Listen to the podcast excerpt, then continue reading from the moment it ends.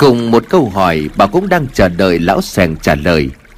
Lão sèng nhìn xuống mặt hồ nước rồi chỉ tay mà đáp, Lối vào nằm ở dưới đáy hồ này. Không chỉ có bảo thước mà cả thầy Lương cũng phải sững sờ. Lão sèng liền nói, Dưới đáy hồ này có một chiếc hang, Tôi đã tình cờ phát hiện ra chiếc hang này Đầu giờ chiều ngày hôm nay. Khi ra đến đây để lấy rêu đá, Tôi thấy dưới đáy nước có ánh lên một màu kim loại. Tò mò tôi đã lặn xuống sâu dưới đáy hồ. Nhưng mà khi chạm đến thì ánh kim đó đã biến mất. Theo vào đó tôi nhìn thấy một cửa hang. Lúc đầu thì tôi cũng đã định nói với mọi người. Nhưng mà vì thầy Lương đang còn chú tâm vào việc bày trận, Hơn nữa cũng chưa biết cái hàng đó dẫn vào đâu, Cho nên tôi muốn tự mình đi kiểm chứng. Sau đó tôi mới thông báo cho tất cả mọi người. Bảo liền hỏi, Vậy là khoảng thời gian mà lão biến mất Chính là vì lão đang lặn xuống đáy hồ để khám phá cái hang đó. Lão sèn liền gật đầu rồi đáp, Không có sai. Chính bản thân của tôi cũng không thể ngờ được rằng Hang động dưới đáy hồ đó lại chính là lối vào làng sương mù. Hang dưới đáy hồ thông với một hang động khác nằm ở phía sau thác nước. Nó rất khó để giải thích. Nếu không được nghe thầy Lương nói về kết giới, Và trước đó nghe hai cậu mô tả về những thứ kỳ lạ khi mà các cậu đặt chân đến một nơi hoàn toàn khác biệt, Thì tôi chắc chắn rằng không biết mình đang ở đâu. Ngay cả những khu rừng già nhất tôi đã từng đặt chân đến trong thời trai trẻ, Cũng không thể so sánh được với sự hoang sơ nguyên sinh ở nơi đó. Tôi cứ ngỡ rằng sẽ không có con người sinh sống ở nơi đây, Cho tới khi... Nói đến đây thì lão sèng dừng lại, Hai bàn tay của lão siết chặt vào nhau, Khuôn mặt vừa căm phẫn vừa có chút gì đó run sợ. Thế Lương liền hỏi, Lão đã nhìn thấy gì? Và khi nãy tôi có nghe lão gọi ngôi làng đó là làng quỷ. Lấy lại bình tĩnh, Lão sàng nuốt nước bọt rồi trả lời câu hỏi của thầy Lương. Sau khi đã vượt qua hang động Và được tận mắt nhìn thấy những gì mà Thước và Bảo đã từng kể, Tôi đánh liều một phen với ý định tìm kiếm ngôi làng. Nhưng mà trước khi tìm thấy ngôi làng, tôi đã đến một nơi. Tôi cũng không biết phải gọi nơi đó là bãi tham ma là mồ chôn người chết Hay đại loại là một thứ gì đó như vậy? Bởi vì ở đó có những bộ xương trắng, Thậm chí là có cả những cái xác người mới bị giết cách đây ít hôm. Cơ thể đang trong quá trình phân hủy. Tất cả đều bị treo lên một cây cột gỗ, Mặc cho ruồi nhặng quạ đen cứ như vậy mổ. Những phần xác thối, Thịt thừa đang giữa ra theo từng ngày. Chưa có hết. Khi mà tôi cố gắng đi tiếp Thì tôi nghe thấy tiếng rên rỉ phát ra. Từ phía trên của một cây cột. Mọi người không thể tưởng tượng ra cái cảnh tượng khủng khiếp lúc ấy như thế nào. Bọn chúng đã treo cả người còn sống lên cây cột đó. Đó là một người phụ nữ, Mái tóc dài của cô ta phủ kín xuống khuôn mặt, Tay chân thì bị buộc chặt lại vào cột. Những con quạ đậu trên đầu, trên vai của cô ta Như đang chờ đợi cô ấy chút hơi thở cuối cùng, Rồi chúng sẽ sâu xé cái xác đáng thương ấy. Bảo dùng mình chỉ qua lời kể của lão sàng cũng đủ khiến cho Bảo lạnh gáy. Là một người đọc nhiều sách Bảo từng đọc được những cách tra tấn man dợ của người Trung Cổ. Những hình phạt như đóng đinh trên cột Chặt đầu bêu thị chúng Thiêu người sống ở trong lửa. Bà không dám nghĩ ngay tại nơi này Cũng có những kẻ tàn ác Dám làm những chuyện như vậy. Bảo lúc này liền hỏi Lão, lão đã làm gì tiếp theo? Lão sàng liền trả lời Tôi cố gắng đưa người phụ nữ ấy xuống, Nhưng mà đã quá muộn rồi. Cô ấy đã mất đi hoàn toàn ý thức. Miệng chỉ rên rỉ lên những tiếng khó nghe. Trước khi chết thì cô ấy có mở trợn mắt lên nhìn bầu trời rồi nói, Cứu con gái của tôi, làm ơn. Nhìn quần áo cô ta mặc trên người, tôi cho rằng Người phụ nữ đó là một người dân sống trong làng sương mù. Không chỉ có cô ta, Những xác chết bị treo trên cột đang trong quá trình phân hủy. Cũng mặc quần áo giống y như vậy, Dường như là họ bị trừng phạt bằng cái chết bởi một tội lỗi nào đó. Điều này có nghĩa là Mo Chốc hắn đã chỉ giết những kẻ lạc đường Mà hắn đang tàn sát cả những con người sống trong ngôi làng ấy. Có rất nhiều cây cột gỗ, Mỗi cột gỗ giống như là một bia mộ, Cái còn xác, cái còn xương. Có những cái thì chỉ còn lại màu máu in hẳn sau nhiều năm. Từng chứng kiến nhiều xác chết trên chiến trường nhưng mà trước khi nào tôi lại có một cảm giác dùng mình sợ hãi như vậy. Đó không phải là hành động của con người. Thầy Lương lúc này liền hỏi, Rồi lão có tìm thấy ngôi làng đó không? Lão sàng gật đầu, Có, Vượt qua bãi xác ấy đứng từ trên cao. Tôi có thể nhìn thấy ngôi làng đó. Nó nằm trong một thung lũng ở chính giữa khu rừng già. Đứng cách xa cho nên là tôi không thể nhìn rõ những hoạt động ở trong ngôi làng. Nhưng mà có vẻ như ngôi làng đang im lìm một cách khó hiểu. Thầy Lương lúc này liền nói, Không có nhiều thời gian nữa, Từ giờ cho đến lúc trước nửa đêm, Chúng ta phải ngăn chặn được mò chốc, Thậm chí là phải giết chết hắn trước khi mọi chuyện trở nên quá muộn. Không còn nghi ngờ gì nữa, Lão thầy mo đó đang dồn toàn bộ sức lực, tâm huyết vào buổi lễ tế quỷ đêm nay. Chính vì vậy mà sự kiểm soát tâm trí đối với những người dân trong làng sương mù đã suy yếu. Để ngăn cản bất chắc có thể xảy ra. Lão ta giết tất cả những kẻ có ý định bất phục bằng cách Lấy cái chết để trừng phạt họ Dưới danh nghĩa của thần linh.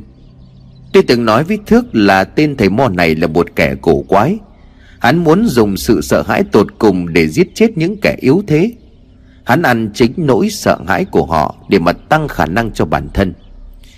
Có một điều mà tôi vẫn suy nghĩ từ sau cái chết của Khuông. Thước liền hỏi là điều gì vậy thầy? Thầy Lương liền đáp, Khuông có nhắc đến quỷ hồn và đêm trăng tròn. Đó là hai yếu tố quan trọng trong lễ tế quỷ. Mọi người cũng đã biết kẻ mang tư tưởng cổ đạo muốn trùng hưng thứ gọi là cổ đạo nguyên thủy, Bằng cách khiến cho hung thần ác quỷ mà chúng tôn sùng tái thế và hiện thân.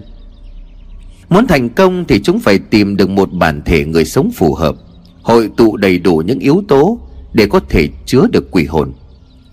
Sư phụ ta đã từng nói, Quỷ hồn có thể lưu lại truyền đời qua hàng mấy trăm năm, Nhưng mà bản thể phù hợp với nó, Có khi cả ngàn năm cũng chưa xuất hiện. Đó chính là lý do mỗi khi nghi lễ tế quỷ được thực hiện, Chúng phải giết rất nhiều người. Bảo ấp úng nói, Chẳng lẽ em Thầy Lương liền tiếp, Rất có thể, Nơi đây đã thực sự xuất hiện quỷ ấn. Đó cũng là giải thích cho việc vì sao Lão thầy mo đó lại chọn một nơi khu rừng núi hoang vu, Thậm chí là tiêu hao rất nhiều sức lực Để mà duy trì một trận pháp lớn, Một kết giới mạnh mẽ đến như vậy. Sư phụ của ta đánh giá rất cao nước Nam. Người luôn nói là nước Nam tuy nhỏ bé, Nhưng là một vùng đất có nhiều địa linh nhân kiệt. Có những nơi linh khí ngút trời, Như rồng ngủ say, Chỉ chờ người tài đến đánh thức, Để mà thăng thiên tỏa ra hào khí vượng phát bốn phương. Nhưng mà nếu như những nơi như vậy rơi vào tay của kẻ hiểm ác, Đó cũng là một mối nguy lớn. Không chỉ cho nước Nam, Mà còn cho tất cả người đời. Bao nhiêu năm qua, chu du trên khắp mọi miền của Việt Nam, Ta càng ngày càng thấy lời sư phụ ta nói năm xưa là hoàn toàn chính xác. Chính vì điều này, không ít những thầy bùa thể Pháp có xuất xứ từ phương Bắc Đã lặn lội bằng mọi cách để đến Việt Nam mưu đồ đen tối. Và mọi chốc chính là một trong số đó. Nếu không ngăn cản được hắn, Cho dù quỷ hồn có tìm được chủ thể để gá vào hay không, Thì chắc chắn làng sương mù cũng sẽ trở thành thôn Đại An năm xưa Khi mà lễ tế quỷ được tiến hành. Nghe xong, lão sẻng liền nói, Vậy chúng ta phải xuất phát ngay thôi. Trong thời chiến, một người bộ đội đã nói với tôi rằng, Không vào hang cọp sao bắt được cọp. Nơi nguy hiểm lại chính là nơi an toàn. Muốn giết mò chốc nếu không phải bây giờ, Sẽ không bao giờ nữa. Bảo liền gật đầu đồng ý Thức thì vẫn còn có chút thắc mắc Thức liền nói. Nhưng lão nói phải qua hang động dưới đáy hồ Để đến được ngôi làng, Liệu chúng ta có gặp khó khăn gì không? Lão sàng liền đáp. Chỉ cần biết bơi và nhịn thở dưới nước khoảng một phút cho đến một phút rưỡi là được. Ở đây tất cả đều biết bơi cả chứ. Bảo và Thước thì không vấn đề gì, Tất cả đều nhìn về phía của thầy Lương. Thầy Lương hiểu ý thì chỉ cười rồi nói. Ta cũng biết bơi, yên tâm đi. Thậm chí với xâm phục linh thiên Chúng ta còn có thể tăng cường thể trạng khi ở dưới nước. Đại loại như là chúng ta sẽ nhìn thở được lâu hơn khi ở dưới nước. Dù chỉ là linh cảm, nhưng mà những gì chúng ta đang trải qua cho đến lúc này, Cứ như được ông trời giúp đỡ. Có lẽ trời xanh cũng không thể nhắm mắt làm ngơ Trước sự tàn ác của Mo Chốc, Hoặc cũng có thể đây chính là sứ mệnh cuối cùng mà ông trời giao phó cho ta Trước khi... À mà thôi. Nói thế là đủ rồi, Bỏ lại đồ đạc đi. Chỉ đem theo những thứ thật cần thiết Đến gặp lão khốn đó đi nào.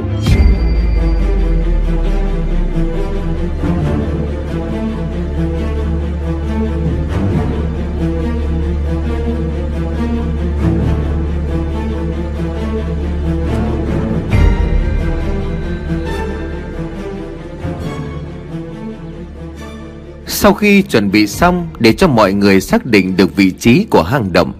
Trước đó tất cả cũng đã lặn xuống đáy hồ.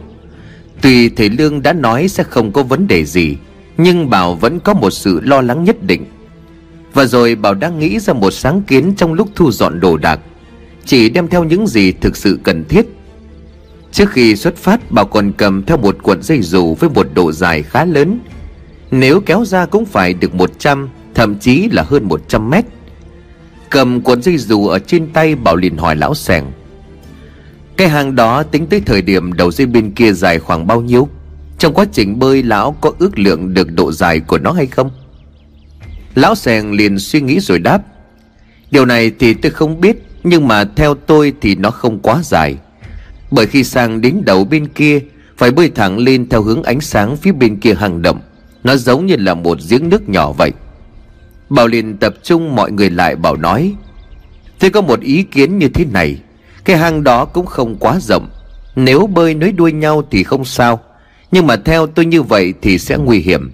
Lỡ như xảy ra bất chắc gì Thì cả bốn người chúng ta, Khó lòng mà xoay sở trong một không gian hẹp như vậy.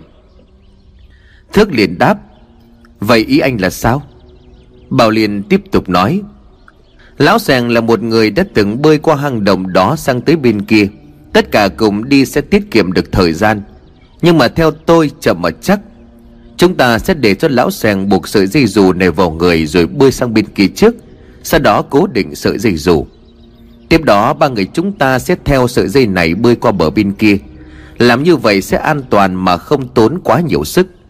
Nếu chẳng may có xảy ra chuyện gì, Thì lão sèn vẫn có thể dùng dây này kéo chúng ta lên.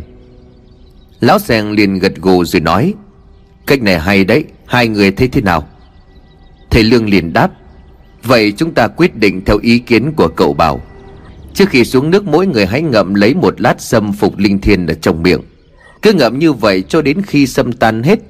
Vì chúng ta không thể đem theo đồ đạc thức ăn dự trữ, cho nên củ sâm này đối với chúng ta mà nói là báu vật. Làm theo lời của thầy Lương, Ngậm sâm ở trong miệng, Lão sèn nhảy ùm xuống mặt hồ. Trên người buộc theo sợi dây dù. Sợi dây cứ như vậy bị kéo đi cho tới khi dừng lại. Đúng như lời của lão sèng Cái hang không quá dài, Cuộn dây dù vẫn còn thừa. Căn cứ vào thời gian bảo nói, Lão sèng đã qua đến bờ bên kia rồi, Tới lượt chúng ta. Thước, anh sẽ đi trước, Tiếp theo đó là thầy Lương. Tôi sẽ theo cùng, Chỉ cần men theo sợi dây dù này là được. Thức liền gật đầu đồng ý, Cả ba người nhìn nhau rồi cùng xuống nước. Thức bơi trước sau là thầy Lương, Cuối cùng là Bảo. Mỗi người cách nhau một khoảng. Phía bên kia hang động lão sàng làm đúng như lời của Bảo dặn. Sau khi cố định sợi dây dù, Lão sàng chờ đợi mọi người bơi sang. Nhờ vào sáng kiến của Bảo, mọi thứ diễn ra một cách trôi chảy. Từng người từng người trồi lên khỏi mặt nước với sự giúp đỡ của lão sàng. Chẳng ai có thể ngờ được rằng bên dưới đáy hồ lại có một cái hang thông sang một hang động khác. Điều này còn quan trọng hơn, khi đây chính là lối để đi vào ngôi làng được bao phủ bởi kết giới cực mạnh. Cửa hang bị bao phủ kín mít bởi những loài dây leo. Lão Sàng liền nói, có vẻ như nơi này chưa từng có người đặt chân đến. Đây là một hang động bí mật. Thầy Lương liền gật đầu, Thiên nhiên thật là kỳ vĩ. Có những thứ mà chúng ta không thể tưởng tượng ra được. Chắc chắn lão thầy mò ấy cũng không biết được Là có một lối khác để vào ngôi làng như vậy. Đúng là người tính không bằng trời tính. Trong cuộc đời của tôi, Đây là lần đầu tiên tôi được chứng kiến một khung cảnh hoang sơ đến mức nguyên thủy như vậy. Hãy nhìn vào cánh rừng kia mà xem. Chúng phải có niên đại đến vài trăm, Thậm chí cả ngàn năm. Tận sâu bên trong khu rừng Quanh năm sương mù phủ trắng Hóa ra lại có một nơi kỳ ảo đến như vậy. Đó cũng chính là những cảm xúc của lão sàng Khi lần đầu tiên nhìn thấy cảnh tượng ở trước mắt. Thức và Bảo dẫu sao đây cũng là lần thứ hai họ quay lại nơi này. Mặc dù hoàn cảnh của hai người là hoàn toàn khác nhau, trong lần đầu tiên đặt chân đến địa giới của làng sương mù. Tại nơi đây, bảo đã tìm thấy tình yêu của đời mình, còn thước thì mất đi tất cả những người bạn đồng hành trời vẫn còn sáng, mọi thứ bây giờ mới chỉ bắt đầu. Phía trước họ vẫn còn đó vô vàn những khó khăn và thử thách, Khi càng lúc họ lại càng đến sâu hơn trong hang cọp.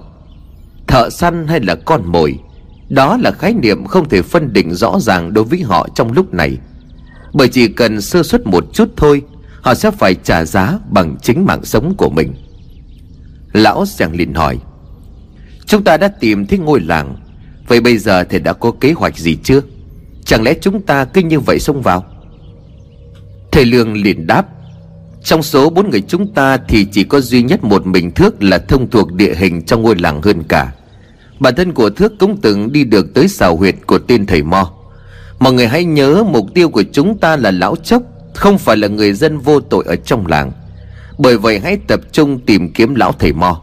Chỉ cần loại bỏ được lão, Mọi thứ sẽ trở lại bình thường.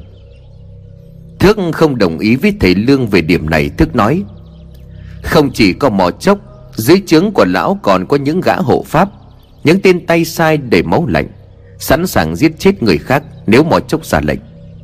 Chẳng lẽ thầy đã quên những người bạn của tôi Đã phải vong mạng một cách đáng sợ thế nào sao? Hơn nữa, nếu toàn bộ người dân đều đang bị kiểm soát tâm trí, Chỉ cần ta nương tay, Đồng nghĩa với việc tự chuốc lấy cái chết Lần này cả Bảo và Lão Sèng cùng thích thức nói đúng. Sau lần chạm chán với khuôn Rõ ràng Lão Sèng biết Mò chốc cùng với tay sai của mình Không phải là dạng người có thể khuyên can bằng lý lẽ. Mặc dù đó không phải là bản chất của họ, Có thể họ bị bùa ngài thao túng. Tuy nhiên mức độ nguy hiểm, Độ điên cuồng khát máu của những người đó Thực sự đáng lo ngại. Khác với thầy Lương, Lão Sèng đồng tình với Bảo. Lão Sèng liền nói Tôi không dám chắc, Nhưng mà chỉ cần có kẻ nào đe dọa trực tiếp tới mạng sống của mọi người hay là của tôi, Thì tôi sẽ giết kẻ đó ngay lập tức. Thầy là một người lương thiện, Nhưng mà thầy nên nhớ, Chúng ta đang đối diện với một cuộc chiến sống còn, Mà trong đó chúng ta hoàn toàn thua kém kẻ thù về mọi mặt. Trên chiến trường nếu mà nhân đạo với kẻ thù, Chính là tự sát. Thầy Lương liền thở dài và nói nhưng chính lão cũng đã thấy Người dân trong ngôi làng đó cũng bị mo chốc giết hại. Họ chỉ như những quân cờ trong tay của lão thầy mo. Nếu mọi người đã nghĩ như vậy Thì tôi chỉ mong rằng Nếu không lâm vào tình cảnh cần phải xuống tay Thì đừng nên gây ác nghiệp. Còn kế hoạch của tôi sẽ như sau. Lợi dụng lúc trời nhá nhem tối, Chúng ta sẽ đột nhập vào trong làng. Thước, Khi đó cậu hãy định hình lại đường đi nước bước. Nhớ kỹ lại xem lối đi bí mật dẫn đến ngôi nhà gỗ nơi mà Mo Chốc từng giết bạn của cậu. Nếu như lão ta ở đó, chúng ta sẽ hợp sức tiêu diệt lão. Bảo liền nói, Chỉ đơn giản vậy thôi sao? Từ đầu tới giờ, tôi cứ nghĩ sẽ rất khó khăn để giết được lão thầy Mo, Vì lão ta có nhiều bùa phép và tà thuật. Thầy Lương liền mỉm cười mà nói, Coi như thế nào thì bản thể của lão vẫn chỉ là con người, Vẫn biết đau khi mà bị dao đâm, Vẫn chảy máu mà thôi. Tà thuật bùa ngài chỉ để ám hại người, Thao túng kẻ khác. Đừng có sợ. Bởi ở đây không chỉ có một mình lão biết sử dụng bùa phép. Điều quan trọng chính là mọi người không được để sự sợ hãi, lấn át đi lý trí. Chỉ nỗi sợ không tồn tại trong suy nghĩ của mọi người.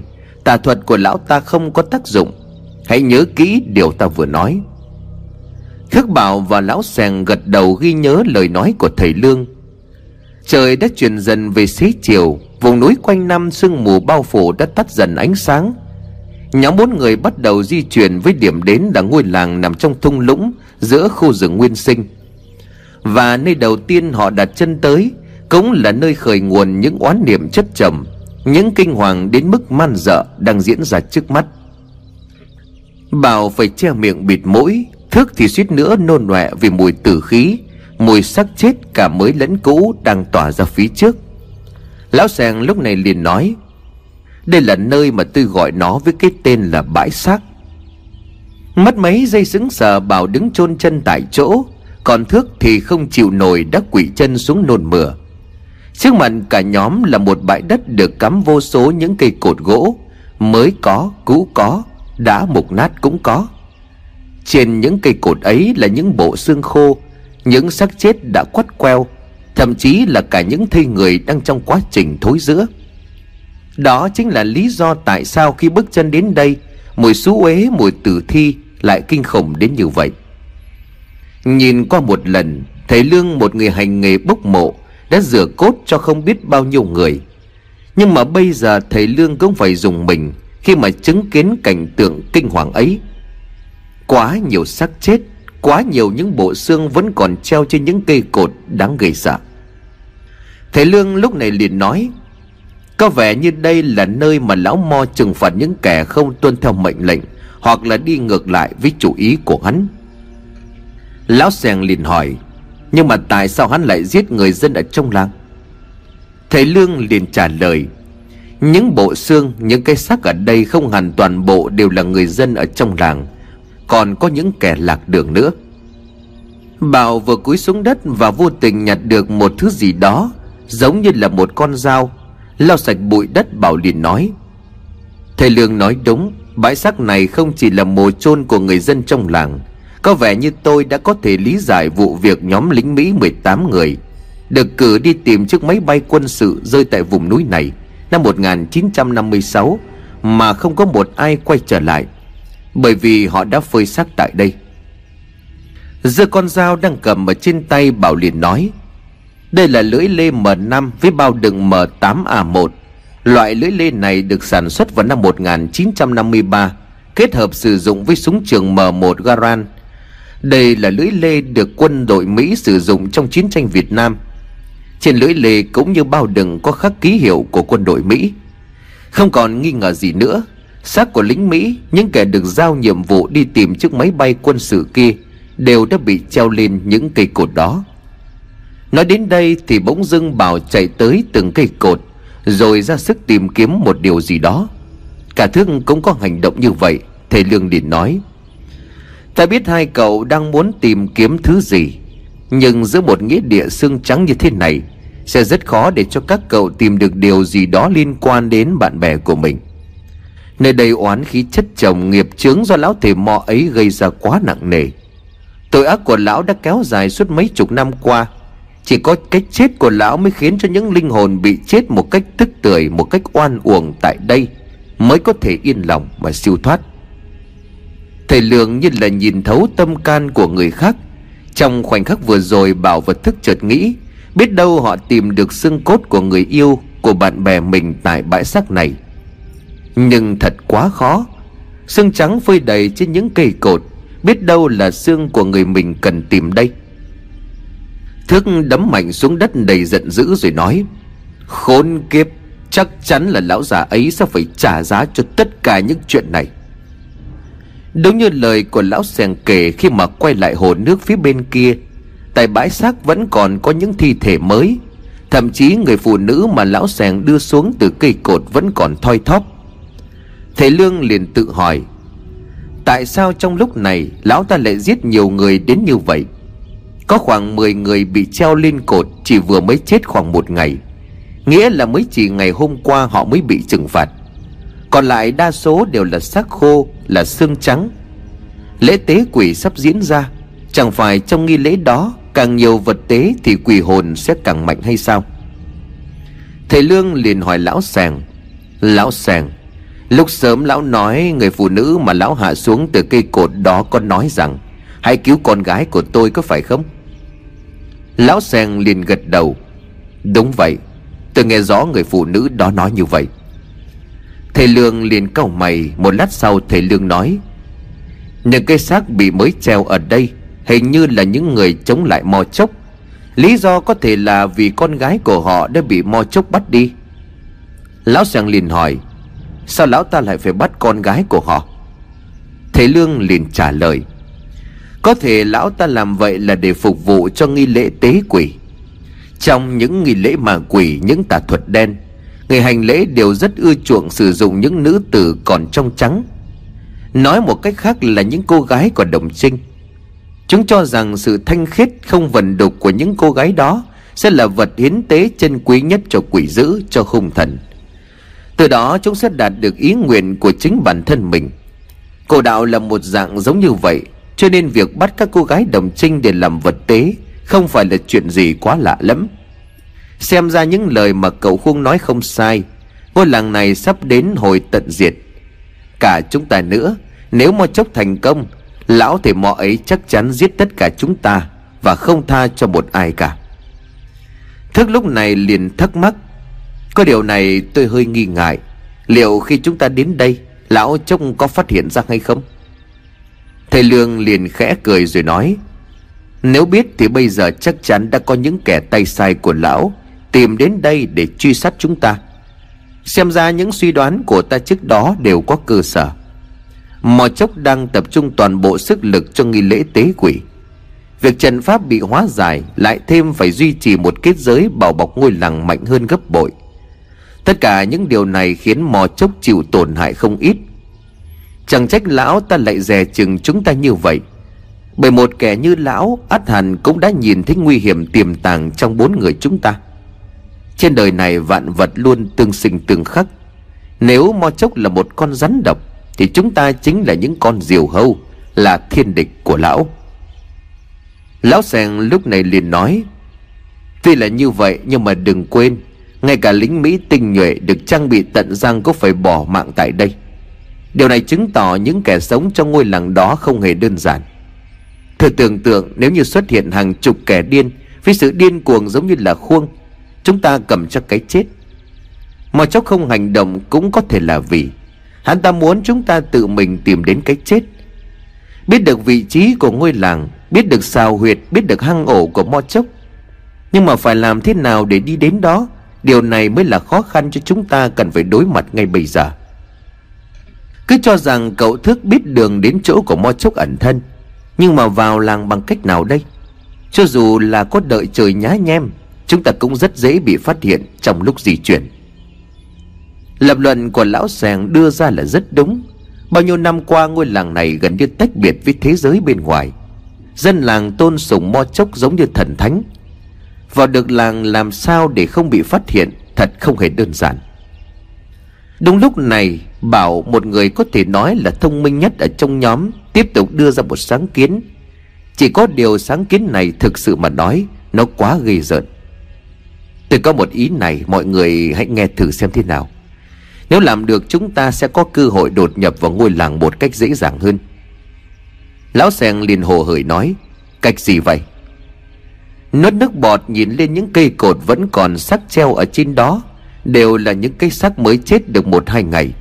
Bảo liền run rẩy nói Nếu như chúng ta dỡ cái xác này xuống Sau đó lấy quần áo của họ mặc vào Thì sao chứ? Ý kiến của Bảo khiến cho Thức lập tức dùng mình nổi ra gà.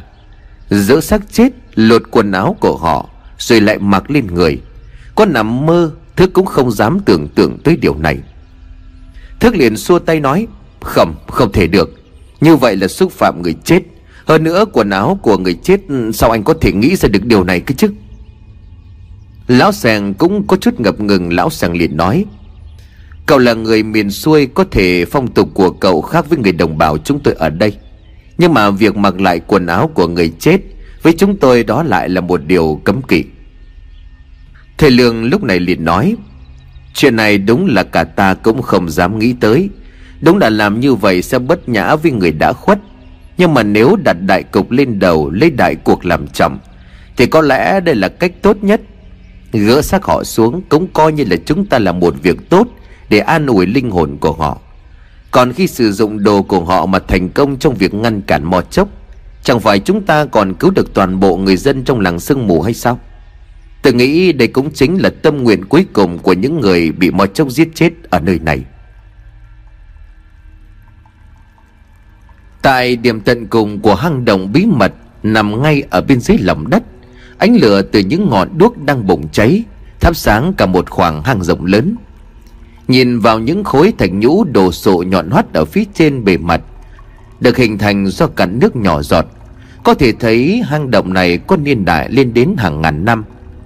Và bây giờ nơi này đã trở thành một nơi thần bí, Một xào huyệt bí mật của Mo Chốc, Một nơi mà trong suốt mấy chục năm qua Lão đã hao tâm tổn trí, Sức lực để mà nuôi dưỡng một hy vọng Là trùng hưng cổ đạo. Trước mặt của mo chốc là một khối đá có hình cầu màu đỏ như máu. Phần đỉnh của khối đá bị lõm một chút ngay ở chính giữa. Và ngạc nhiên thay, Chỗ bị lõm lại đặt vừa vặn một cây hũ nhỏ bằng đồng đen. Thân hũ chạm khắc những hình mặt quỷ hung thần. Xung quanh hũ đang tỏa ra một làn khói xám kỳ lạ. Mo chốc liền cười rồi nói, Chỉ một chút nữa thôi, Quỷ hồn sẽ hấp thu được sức mạnh từ huyết long thạch, Kết hợp với người được lựa chọn, Kẻ mang trên mình quỷ ấn. Quỷ vương sẽ hồi sinh, Ngài sẽ tái thế để sắp đặt lại trật tự của tam giới. Đến lúc đó, những kẻ đã ruồng giấy chúng ta, Khiến cho các đồng môn bạn hữu thuộc cổ đạo bị truy sát tận diệt. Chúng sẽ phải trả giá. Khi ấy đám người của mật tông phải quỳ mọp xuống đất để cầu xin sự cứu rỗi. Chúng ta sẽ khiến cho Tây Tạng trở lại đúng những gì mà nó vốn có. Cổ đạo Nguyên Thủy mới là thứ đứng đầu trên tất cả. Mo chốc vừa nói vừa thổ huyết. Bốn tên hộ vệ lúc này cũng có mặt tại đây. Chúng lo lắng cho sức khỏe của Mo chốc. Chỉ trong một thời gian ngắn, Mo chốc dường như đã bị ảnh hưởng khá nhiều. Trận pháp bị phá vỡ, Phải dồn toàn bộ sức lực cho nghi lễ tế quỷ. Hơn nữa, hàng năm cứ vào ngày trăng tròn, Mo chốc lại yếu đi, Và để duy trì tuổi thọ của mình. Vào ngày trăng tròn tháng 8 hàng năm, Mo chốc đều lựa chọn một nữ nhân trong làng để làm vật tế thần. Với điều kiện nữ nhân đó vẫn còn đang trong trắng, Trước thời điểm ngày tế thần xảy ra, Mo chốc sẽ sử dụng bùa phép của mình Khiến cho dân làng gặp một căn bệnh lạ. Cũng có thể là khiến cho gia súc, gia cầm mắc dịch mà chết. Từ đó, lão sẽ lấy thân phận sứ giả của thần linh, Nói với tất cả những người dân trong làng rằng, Thần linh đang nổi giận, Thần linh đang trừng phạt họ. Muốn thần linh nguôi giận, Dân làng phải chọn ra một người làm vật hiến tế. Sau một buổi lễ, Mò chốc sẽ ấn định một nữ nhân trong làng cho đến ngày để được chết. Nếu như kẻ chỉ định hay là gia đình của kẻ đó cố chống lại chỉ thị của thần, Tất cả những người dân trong làng đều chịu sự trừng phạt. Đó chính là cái chết. Bởi vì lẽ đó không một ai dám phản kháng lại lời phán của Mo Chốc. Ngược lại, họ còn cho rằng đó chính là điều cần phải thực hiện. Và người nào kháng lệnh, Người đó sẽ là kẻ thù của toàn bộ dân làng. Khi ấy, chẳng cần mo chốc ra tay từ người dân trong làng cũng sẽ đưa những hình phạt thích đáng cho những người đó. Nhưng chẳng ai nhận ra, Tất cả những tai ương dịch bệnh ấy Chỉ bắt đầu từ khi lão già tự xưng là thầy mo ấy xuất hiện ở trong làng. Để rồi cứ như vậy đã mấy chục năm, Họ mất dần quyền con người, Sống lệ thuộc vào sự ban ơn, Cái gọi là cứu rỗi của Mo Chốc. Và rồi họ tôn sùng hắn bằng một nỗi sợ ám ảnh mang tên là thần linh. Thế nhưng bản năng trong tận sâu thẳm của mỗi con người chẳng bao giờ mất, Nhất là bản năng của những người làm cha làm mẹ. Trong xuyên suốt quãng thời gian dài đằng đẵng đó, Có những người ngoan ngoãn chấp nhận cái chết Để xoa dịu thần linh. Nhưng bên cạnh đó cũng có những người không chấp nhận sự thật này. Họ không đăng tâm để con cái của mình phải chết một cách bí ẩn để oan uổng. Người đã xui con bỏ trốn Người biết trốn đi đâu khi mà họ chẳng biết gì về thế giới bên ngoài này cả. Bất quá họ cũng chạy vào trong rừng, Nhưng đều bị mo chốc bắt lại. Và khi đó vật tế vẫn được sống cho đến ngày trăng tròn. Còn cha mẹ, anh chị em, Tất cả những người thân có liên quan đến vật tế thần, Tất cả sẽ bị đem đến bãi xác Để treo lên trên cột, Làm mồi cho lũ quả ăn thịt thối giữa.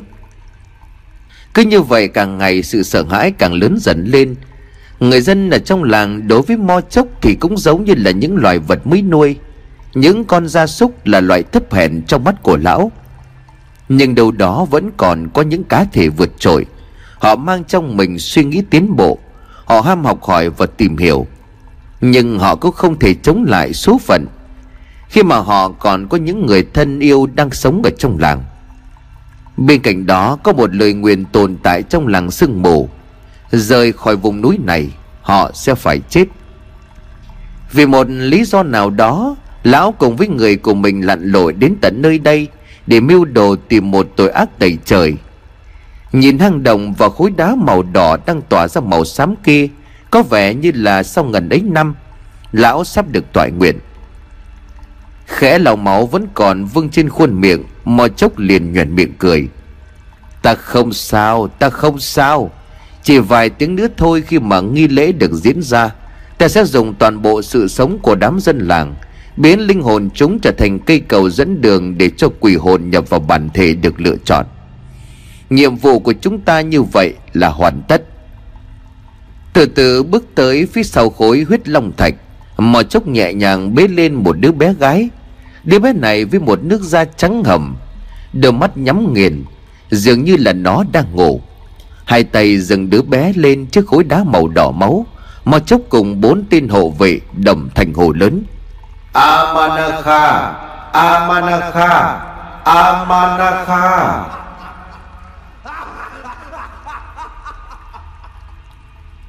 Mò chốc cười lên như điên dại rồi nói Các người có thấy gì không? Đứa bé này đã mọc đủ hai chiếc răng nanh Hãy nhìn vào phần lưng của nó Dấu ấn của quỷ thực sự tới nay đã hiện lên rõ ràng. Đây chính là quỷ ấn. Đứa bé này sẽ chính là vương của cổ đạo nguyên thủy. Đúng như lời của Mo Chốc nói, Cái bốt sau lưng của đứa bé bây giờ Đã hiện lên rõ ràng một hình mặt quỷ. Dù đang ngủ say, Nhưng từ miệng của nó nhú ra hai chiếc răng nanh. Sau khi nghi lễ tế quỷ đã hoàn tất, Quỷ hồn sẽ nhập vào đứa bé này Thông qua cây cầu được tạo lên. Bởi cái chết của toàn bộ người dân Sinh sống trong làng sương mù. Sự tồn tại của đứa bé Cũng chính là hồi kết Dẫn đến sự diệt vong của dân làng. Tiếng quả bất chợt ré lên bên trong hang động, Tiếng đập cánh vang lên, Rồi từ đâu một con quả đen xì với một cặp mắt đỏ au Đậu ngay trên vai của mò chốc.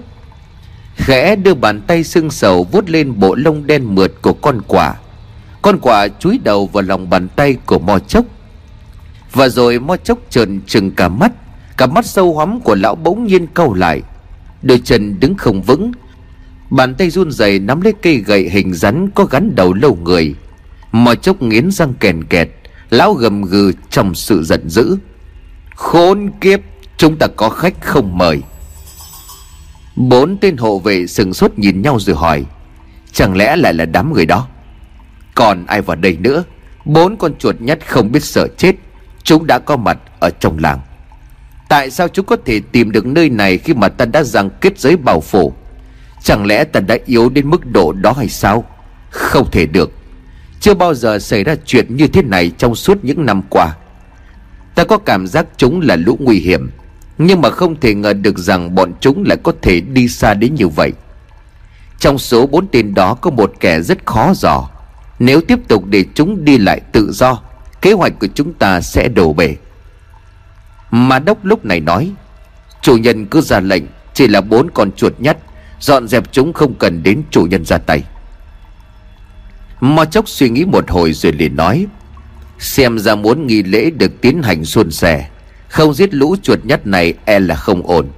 Được, Vậy thì ma đốc ba phổ, Hai người hãy truy tìm chúng, Gặp là giết không cần trình báo. Lạt đa và tung la kiểm soát dân làng. Đừng để chúng có biểu hiện gì phản kháng trước nghi lễ diễn ra vào đêm này còn ta ta cần chuẩn bị một số thứ đối với những vật tế. Ta muốn chúng phải thật thanh khiết trước khi chúng trở thành thức ăn cho vương. Bốn tên hộ vệ cúi đầu tuân mệnh, Rồi rời đi thực hiện chỉ thị của Mo Chốc. Còn lại một mình Mo Chốc khẽ đặt đứa bé trở lại chiếc nôi bằng vàng. Lão nhìn đứa bé rồi nhuền miệng cười. Con của ta, chỉ cần một chút nữa thôi, sẽ không có một kẻ nào có thể ngăn cản được ta nữa.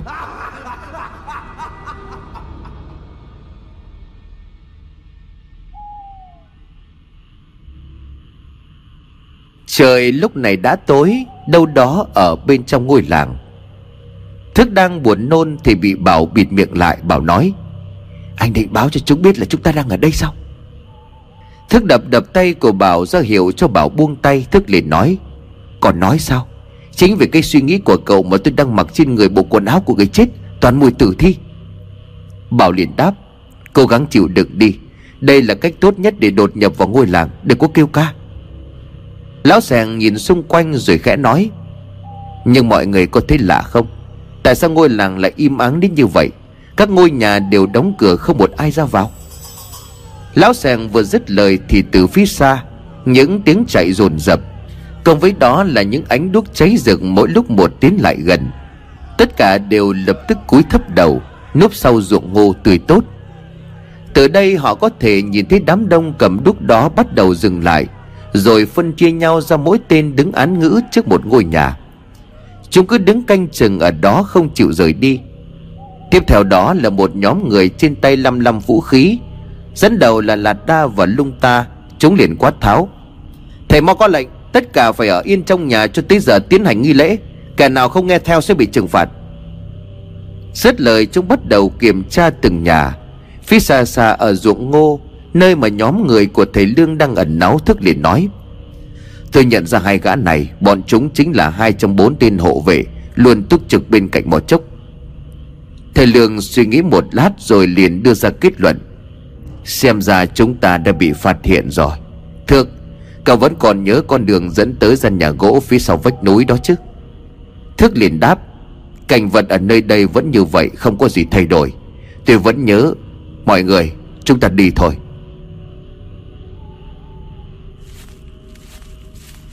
Men theo những bụi rậm lợi dụng lúc trời tối, Nhóm người của thầy Lương với sự dẫn đường của Thước Càng lúc lại càng đi sâu vào bên trong ngôi làng. Nhờ vào mệnh lệnh giới nghiêm của Mo Chốc, Không ai dám bước chân ra khỏi nhà. Vì vậy trong quá trình di chuyển, Thầy Lương cùng với mọi người cũng không gặp trở ngại nào. Nhưng quan trọng đó chính là trí nhớ của Thước về địa hình của ngôi làng. Trải qua vô số chuyện, Bản thân còn từng bị điên trong một thời gian dài. Vậy mà khi trở lại Thức vẫn nhớ rõ ràng từng đường đi nước bước trong ngôi làng này. Cứ như thể Thức là một người dân sống ở đây vậy. Trong lúc di chuyển, lão sèng có hỏi, Liệu cậu có chắc chúng ta vẫn đang đi đúng hướng chứ? Tôi cảm thấy đường càng lúc càng khó đi. Thức liền lau mồ hôi rồi khẽ đáp, Lão đừng có lo, Chúng ta đang đi đúng. Suốt quãng thời gian ở đây, tôi cùng với một người bạn Ngày ngày ghi nhớ từng chi tiết của địa hình, Ngóc ngách ở trong ngôi làng này Để tìm đường thoát thân. Tuy mọi chốc kiểm soát không cho chúng tôi vượt quá phạm vi bên ngoài của ngôi làng nhưng mà lão vẫn để chúng tôi đi lại ở trong làng. Do vậy mọi người hãy tin ở tôi. Thầy Lương liền nói, Tất nhiên là ta cùng với mọi người đều tin tưởng cậu. Trải qua nhiều nguy hiểm nhờ vào sự tin tưởng lẫn nhau Mà chúng ta cho đến lúc này vẫn còn sống sót. Đột nhiên ta thấy có lỗi với mọi người.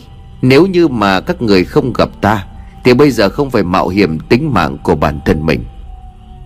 Bảo nghe vậy thì liền đáp Thầy lại nói như vậy rồi. Nhờ có thầy tôi mới có phần nào giải đáp được khúc mắc trong lòng của mình bấy lâu nay. Hơn nữa, việc này không còn là chuyện của cá nhân riêng ai. Ngăn chặn mò chốc cứu lấy mạng sống của toàn bộ người dân trong làng. Tôi tin rằng dù có là ai cũng sẽ không thể ngồi yên. Lão sèng liền đáp. Cậu bảo nói rất đúng. Ban đầu mục đích của mỗi người chúng ta khi đến đây không giống nhau. Chứng kiến tận mắt những việc làm man dợ Đáng khinh bỉ của tên thầy mò. Bây giờ kẻ thù của chúng ta chỉ có một, Đó là mỏ chốc. Bất chợt thức dừng lại Thức kẽ nói, Vượt qua chỗ này, chúng ta sẽ lên vách núi đá. Nơi mỏ chốc nằm ở dưới vách núi đá ngay phía sau thùng lũng. Bảo liền nhăn mặt nói, Nhưng sao chỗ này thối như vậy? Thức liền đáp lại, Vì đây là nơi tập hợp rác rưởi, Thậm chí là cả phân gia súc, Phân của người dân trong làng. Chính vì vậy cho nên chẳng ai đi qua đây. Chính nơi bẩn thỉu nhất lại là nơi chứa đựng những thứ chẳng ai ngờ tới. Bảo liền tiếp, theo tôi thấy thì mùi su ế bốc ra ở đây Còn khó chịu hơn mùi từ những bộ quần áo của người chết chúng ta đang mặc. Bảo vừa nói xong thì Thức cười bỏ luôn bộ quần áo lấy từ bãi xác đang mặc trên người, Thức liền nói, Đã đi đến đây rồi, Thì khỏi cần phải cải trang hay là giả dạng gì nữa. Mà quần áo của người đã chết đối với tôi giống như một điều đại kỵ không còn nhiều thời gian nữa, chúng ta đi thôi. Khá vất vả, cả nhóm mới vượt qua được khu đầm lầy đầy hôi thối, Vượt qua vách đá treo leo. Cuối cùng họ cũng đến được nơi mà thức dự tính từ trước. Vách núi phía sau thùng lũng, Nơi gian nhà gỗ mà thức đã tận mắt chứng kiến. Bạn của mình bị mo chốc giết chết một cách đầy dã man. Bốn bề xung quanh tối om, Chỉ có duy nhất ánh lửa hắt ra từ gian nhà gỗ, Khiến cho mọi thứ lờ mờ. Dễ nhìn hơn một chút. Chỉ tay vào gian nhà thức liền nói, nếu đúng như những gì mà tôi nghĩ Thì lão già đó đang ở trong kia. Bình thường lão ta sẽ luôn có những tên hộ vệ túc trực ở bên cạnh. Nhưng mà như chúng ta đã biết, Khi đấy đã có hai tên đi lục soát những ngôi nhà ở trong làng. Vậy cho nên đây chính là cơ hội tốt nhất của ta. Nếu tấn công bất ngờ, Chúng ta sẽ khiến cho lão thầy Mo trở tay không kịp. Thầy Lương cũng đã nói Đây là thời điểm lão già đó đang suy yếu, Vì phải dồn toàn bộ lực duy trì kết giới. Hơn thế nữa, từ lúc trận pháp bị hóa giải, Ít nhiều lão cũng đã bị ảnh hưởng. Thiên thời, địa lợi, nhân hòa.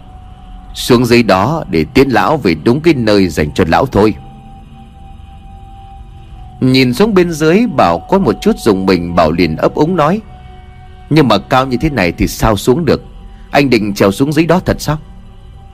Trong lúc mà Bảo đang hỏi Thì Thức bắt đầu buộc những sợi dây rừng lại với nhau. Thức có vẻ sốt sắng và vội vã hơn bình thường. Cũng phải thôi, Trong gian nhà đó Thức phải chứng kiến cảnh bạn của mình Bị trùng độc xé xác chui ra ngoài.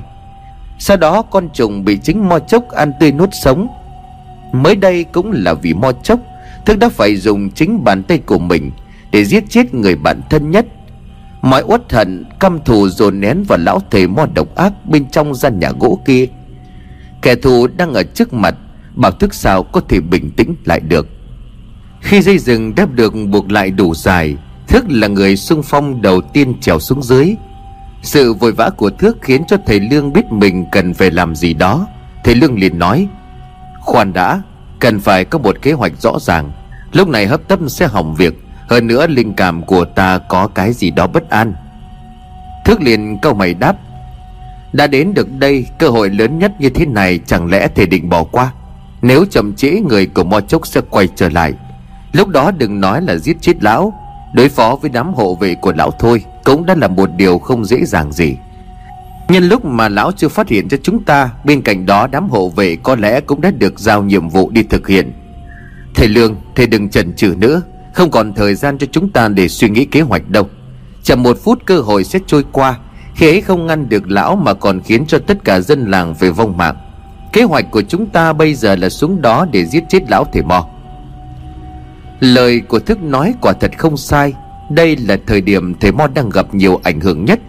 Việc cử cả những tay sai đắc lực trực tiếp đi canh chừng từng nhà dân Lại còn lục soát chứng tỏ lão đang cực kỳ cẩn trọng Trước khi nghi lễ được diễn ra. Tuy nhiên, việc cẩn trọng quá mức lại khiến cho lão lộ ra sơ hở. Chắc có lẽ lão không thể ngờ được nhóm của thầy Lương Lại có thể đến gần lão như vậy. Còn chưa kịp đáp lại, Thầy Lương đã thấy thức trèo xuống, Nhanh thuần thoát, Thức không tốn quá nhiều thời gian. Thức đã xuống được đến nơi, Nhẹ nhàng không một tiếng động. Như giao hẹn với Bảo từ trước, Khi thức giật dây ba lần Có nghĩa là bên dưới an toàn. Nhận được tín hiệu của thước Bảo nhìn thầy Lương cùng với lão sàng Bảo nói, Tôi xuống đây, Hai người xuống sau nhé. Thầy Lương muốn nói gì đó nhưng không kịp, Khoan. Bảo bình thường rất thông minh, Nhưng bây giờ cũng đã quyết định hơi vội vàng. Hoặc đúng hơn trong suốt quãng thời gian ngắn như thế này, Bảo không có sự lựa chọn nào khác. Dù sao thì một người trong nhóm cũng đã xuống rồi. Từ bên dưới dây lại được giật giật ba lần, Lão sèng nhìn thầy Lương rồi nói Tới lượt tôi, Xuống dưới đó xong tôi sẽ đợi để đỡ thầy. Lão sèng vừa định đu dây lại Thì thầy Lương ngăn lại. Dừng lại để tôi đi trước, Lão đi cuối cùng. Chẳng may có vấn đề gì, Lão còn phải kéo chúng tôi lên trước Nghe cũng hợp lý, Lão sèng cột chặt lại dây Rồi đỡ thầy Lương chuẩn bị trèo xuống. Lão sèng liền hỏi, Thầy làm được chứ? Thầy Lương mỉm cười rồi gật đầu. Trước khi xuống thầy Lương nói với lão sẻng một câu, Nếu như không muốn chúng tôi chết, Lão phải chạy đi ngay.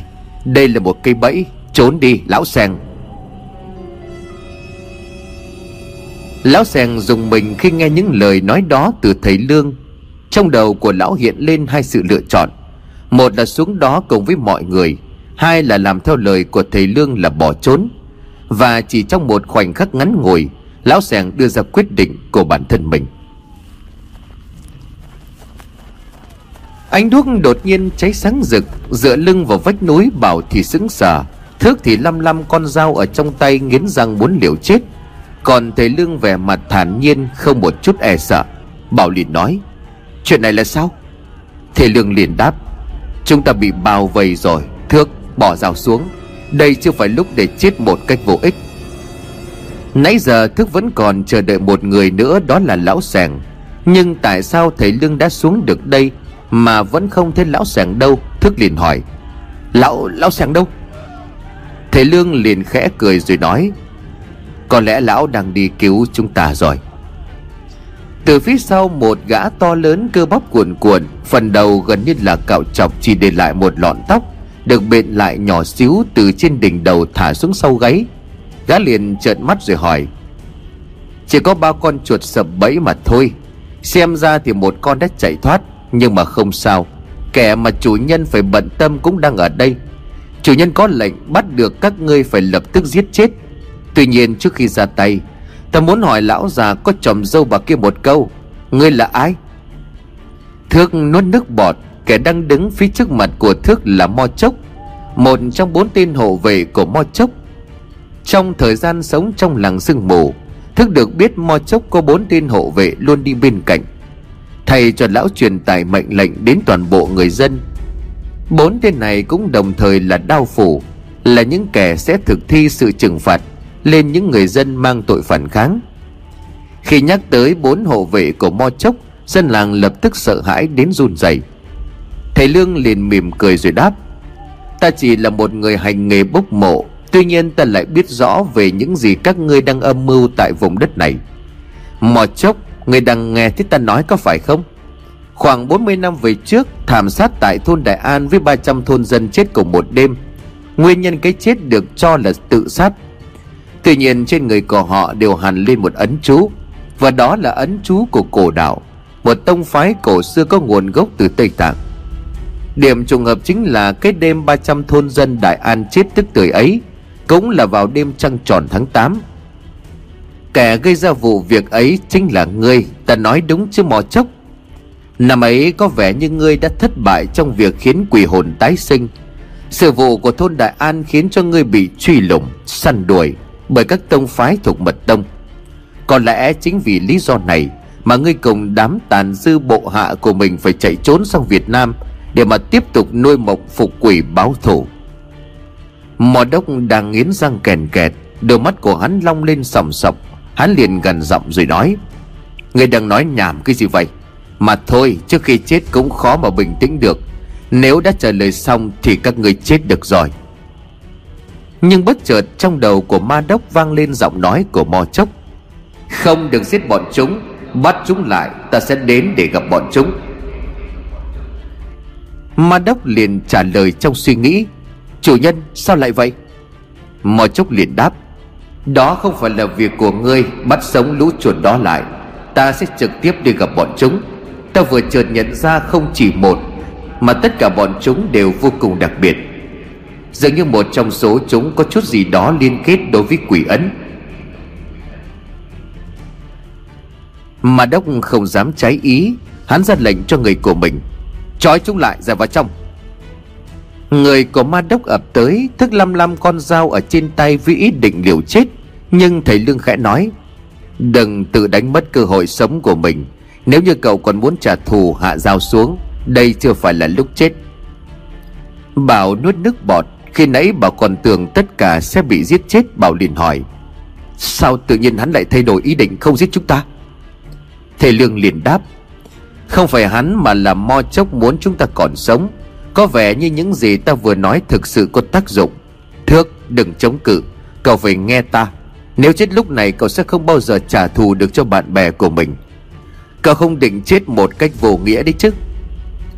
Thức liền cau mày, Đôi tay run rẩy lên vì giận dữ, Nhưng cũng đành buông dao chịu chói Cả ba người bị trói chặt, Sau đó ma đốc đưa người áp giải thầy Lương, Bảo và Thước vào bên trong nhà trói tất cả vào cột nhà mà đốc ra lệnh cho người của mình ra hết bên ngoài. Còn hắn thì đứng đó để canh chừng. Một lúc sau có người bước vào bên trong, Đó là ba phổ. Thấy ba phổ mà đốc hỏi, Đã bắt được con chuột kia chưa? Ba phổ liền đáp, Vẫn chưa tìm thấy nó. Nhìn thấy Lương Bảo và Thức đang bị trói, Ba phổ ngạc nhiên hỏi, Tại sao ngươi vẫn để cho chúng sống? Chẳng phải chủ nhân có lệnh bắt được là giết ngay lập tức? Mà đốc liền nghiến răng và đáp lại. Chẳng hiểu tại sao khi ta định ra tay Thì chủ nhân ngăn lại. Có lẽ một lát nữa chủ nhân sẽ tới để gặp bọn chúng. Ba phổ đi lại nhìn rõ mặt của từng người Trong nhóm của thầy Lương. Hắn suy nghĩ một lát rồi nói, Nếu chủ nhân đã nói như vậy Thì chắc chắn ngày ấy phải có lý do. Dù sao bây giờ bọn chúng cũng như là mấy con chuột mắc bẫy, Muốn giết lúc nào chẳng được túm tóc của thước ba phổ giật ngược mặt của thước lên rồi trừng mắt nói, thằng khốn nhà ngươi, suýt chút nữa báo hại cả bốn người chúng ta phải chịu chịu trừng phạt của chủ nhân. Lẽ ra ngươi nên biết quý trọng cái mạng chó của mình. Lần này thì mày hết cơ hội rồi. Thước nhổ nước bọt vào mặt của ba phổ, thước liền cười nhếch mép, tốt nhất là mày nên giết tao ngay bây giờ, bởi chỉ cần ta còn sống không chỉ lũ chúng mày, mà cả lão già khốn kiếp kẻ chúng mày gọi là chủ nhân kia. Dù có thành ma ta cũng không thể tha cho chúng mày đâu. Đưa tay lên mặt lau bãi nước bọt mà thức vừa nhổ, ba phổ liền gào lên. Thằng súc sinh này. Đoàn gã rút con dao đeo ở bên hông, dí thẳng vào cổ họng của thước. Trong lúc điên cuồng suýt chút nữa, ba phổ đã cắt cổ của thước, nếu như không có ma đốc ngăn lại. Kéo ngược ba phổ ra đằng sau trước khi hắn phạm sai lầm ma đốc liền nói bình tĩnh lại. Ngươi định làm trái lệnh của chủ nhân sao? Nếu người giết hắn người cũng không sống nổi đâu. Dù đang phát điên, nhưng mà những lời của ma đốc nói lập tức khiến cho ba phổ lấy lại bình tĩnh. Bởi chỉ cần nghĩ đến mo chốc, hắn đã phải nổi cả da gà. Ba phổ liền đáp cảm ơn người, suýt nữa ta đã phạm sai lầm. Tên khốn này có lẽ biết mình không còn cơ hội sống, cho nên khi chết đi, nó cố tình chọc tức để ta làm trái lệnh của chủ nhân để ta chết cùng đây mà, khốn kiếp. Nhìn thức ba phủ nhuận miệng cười. Người yên tâm, Chỉ khi chủ nhân xong việc, Chính tay tao sẽ giết mày. Và mày nên nhớ con đường dẫn tới địa ngục của mày rất xa, Bởi vì ta không muốn để cho mày chết một cách dễ dàng đâu. Không đạt được mục đích, Thức tức tối vùng vẫy, Nhưng bị trói quá chặt Thức không thể làm được gì hơn. Thức quay sang trách móc thầy Lương. Lẽ ra tôi không nên nghe theo thầy Để tôi liều mạng với chúng. Dù có chết tôi cũng phải kéo theo một tên đi cùng.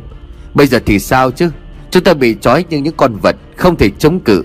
Chỉ biết ngồi một chỗ để chờ chết. Đây là kế hoạch của thầy sao? Thầy Lương im lặng không đáp. Mặc cho thức cứ như vậy kêu gào. Không chịu nổi Bảo liền nói. Anh im đi. Anh không nhớ vì ai mà chúng ta mới rơi vào hoàn cảnh này sao? Lúc đó chính thầy Lương đã nói mọi chuyện có chút bất ổn. Cần phải suy nghĩ kỹ. Nhưng chính anh chính anh là người bỏ qua những lời nói đó. Tự mình vội vàng lao vào bẫy của bọn chúng. Nếu không có thể Lương giờ này, cả anh cả tôi không còn nói được nữa đâu. Nhìn thức và bảo cãi cự, Ba phổ ba đốc càng trở nên khoái chí. Chúng liền cười hả hi mà nói, Nhìn xem lũ chuột đang cắn xé lẫn nhau. Đúng rồi, cứ tiếp tục đi. Cho bọn ta thấy bản chất thực sự của các ngươi. Dù sao các ngươi cũng chỉ nói được một khoảng thời gian ngắn nữa thôi. Bất chợt nơi chiếc ghế có hình thù kỳ dị bỗng phát ra tiếng động. Đó là tiếng mở ra lối đi bí mật nằm ngay ở phía sau. Nghe âm thanh đó thì lập tức ba phổ và ma đốc im lặng, tắt ngay nụ cười. Bởi chúng biết người sắp xuất hiện chính là mò chốc, Cũng chính là chủ nhân của chúng.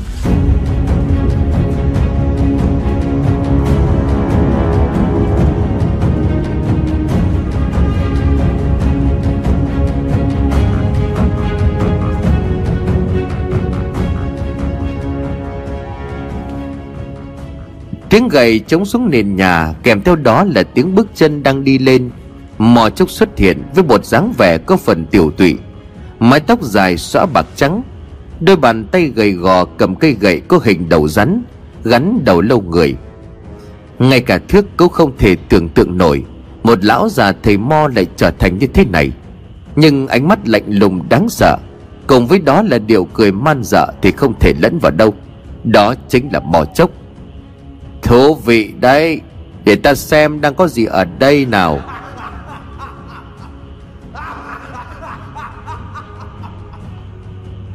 Ba phổ ma đốc quỳ gối xuống hành lễ với mo chốc, Ma đốc liền nói, Chủ nhân tha tội, Thuộc hạ để cho một tên chạy thoát.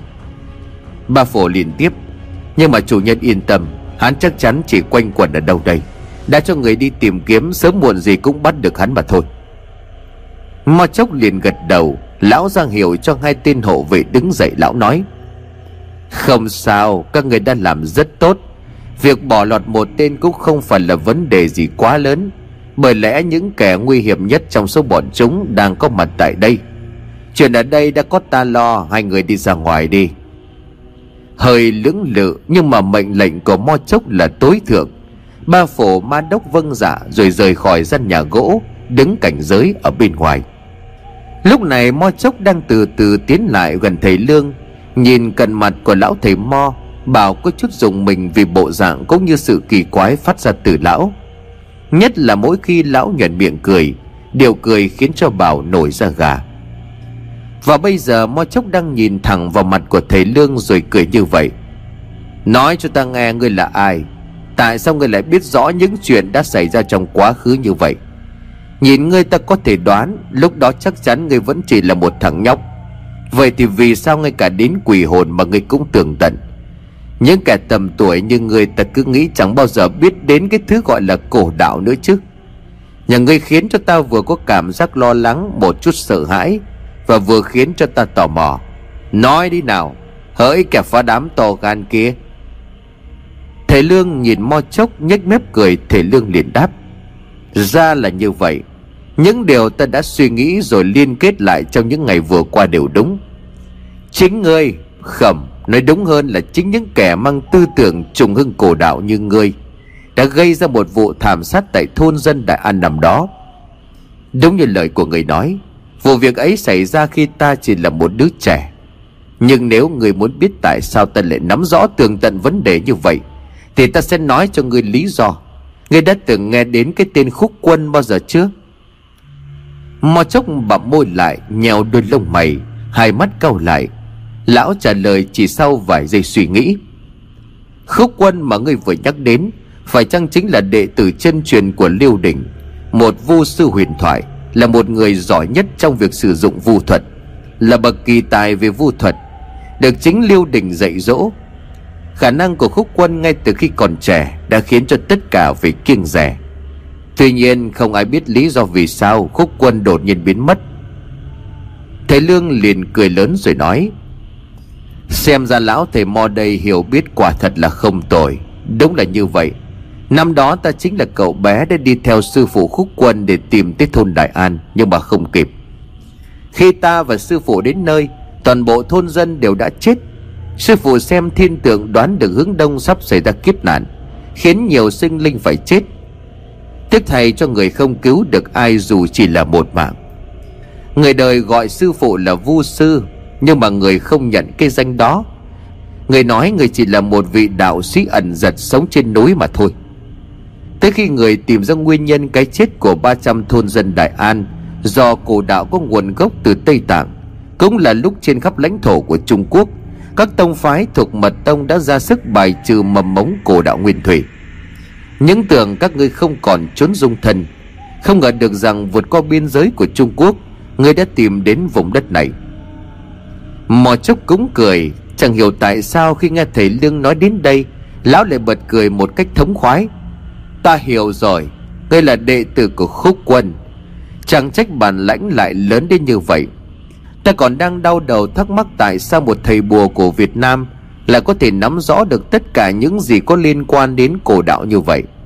Nhưng người đã nói sai một điểm, Đó là bản thân của ta không phải do bị chui đuổi mà trốn đến đây. Quả thật thời điểm đó không mấy dễ dàng đối với ta. Tuy nhiên ngươi đừng quên, Cổ đạo đã tồn tại trước đó cả ngàn năm, Lúc thịnh lúc suy, Nhưng chưa bao giờ chúng ta bị xóa sổ. Chỉ cần ta muốn, Các người sẽ không thể nào tìm thấy ta. Thầy Lương liền nói nếu như vậy, chắc chắn là nơi này Phải có một điều gì đó Khiến cho người nhỏm ngó. Nhiều khả năng thứ này có liên quan đến thứ gọi là quỷ hồn. Mò chốc khẽ quay mặt đi rồi đáp, Rất thông minh. Càng lúc ta lại càng tin ngươi đích thị là đệ tử của khúc quân. Có điều tại sao một kẻ như ngươi lặn lội đến tận đây? Chẳng lẽ ngay từ đầu ngươi đã biết có sự xuất hiện của quỷ hồn? Thầy Lương liền tiếp tục nói Mọi chuyện đều là do ý trời, Là ông trời sắp đặt. Bản thân của ta không nghĩ lại tìm được kẻ cướp đi sinh mạng của 300 thôn dân Đại An năm đó. Sư phụ của ta không cách nào tìm ra. Chắc có lẽ ông trời muốn ta thay sư phụ Để hoàn thành nốt công việc dở dang 40 năm về trước. Cũng là một cách giúp ta khiến sư phụ ở trên trời được thanh thản. Bởi vụ việc tại thôn Đại An là một trong những nỗi đau đớn Trong suốt quãng đời còn lại của người. Mò chốc liền cười phá cả lên. Nói như vậy có nghĩa là khúc quần đã chết. Đáng tiếc đáng tiếc thay. Ta cứ nghĩ một người như ông ta sẽ phải sống trường thọ chứ. Một đời giúp đỡ nhân gian thế thiên hành đạo, Cuối cùng cũng nằm sâu dưới vải tấc đất. Thế cho nên chỉ có cổ đạo Mới là thứ giúp cho con người ta vươn lên, Sánh ngang với trời đất. Khi quỷ hồn nhập thế, Mọi thứ sẽ được lập lại một trật tự mới. Mò chốc tiến lại trước bàn, Nơi đặt tay nải của thầy lương ở đó, Mò chốc liền nói, Để ta xem đệ tử của khúc quân, Liệu rằng có bảo vật chân truyền nào hay không? Mở tay nải của thầy lương, Bỏ qua tất cả những thứ khác. Sướng người mo chốc run rẩy đôi bàn tay lấy ra một thứ, Lập tức khuôn mặt của thầy lương biến sắc. Nhưng một khi đã rơi vào tay của thầy mo Chuyện này sớm muộn cũng không thể giấu. Mo chốc cầm vật đó trên tay rồi quay lại nhìn thầy Lương. Lão nhận miệng cười để kinh dị. Cổ độc kỳ thứ. Đây chẳng phải là cuốn kỳ thi được cho là bảo vật thất truyền của vua sư Liêu Đỉnh hay sao? Trong giới, từ những thầy bùa nhỏ nhoi cho đến những đạo sĩ cao tay, Hay cả như những thầy phù thủy đều truyền tay nhau rằng, Có được cổ độc kỳ thư sẽ nắm được toàn bộ vu thuật từ thời cổ đại có người nói cuốn kỳ thư này do Liêu Đình tìm được trong một hang động băng. Nhưng cũng có người nói Chính Liêu Đình viết ra cuốn kỳ thư này. Nhưng ta thì nghĩ khác. Cuốn kỳ thư này là sự kết hợp của cả hai điều trên. Trong cuốn kỳ thư này có những tà thuật bùa phép từ thời xa xưa, Nhưng cũng có cả những bí thuật của riêng Liêu Đình. Những cổ thuật bị cấm đều được Liêu Đình nghiên cứu rồi chép vào đây. Thật không ngờ trong tay của ngươi là có cuốn kỳ thư thật bí này. Mò chốc vội vàng mở cuốn sách kỳ thư vừa tìm thấy trong tay này. Nhưng rồi lão khựng lại, Lão đem cuốn kỳ thư đến trước mặt của thầy Lương rồi hỏi, Khốn kiếp, Tại sao cuốn kỳ thư này lại chỉ có một nửa, Những trang còn lại đâu? Thầy Lương mỉm cười, thầy đáp, Điều đó ta cũng không biết bởi đây vốn dĩ không phải là nguyên bản của cổ độc kỳ thư.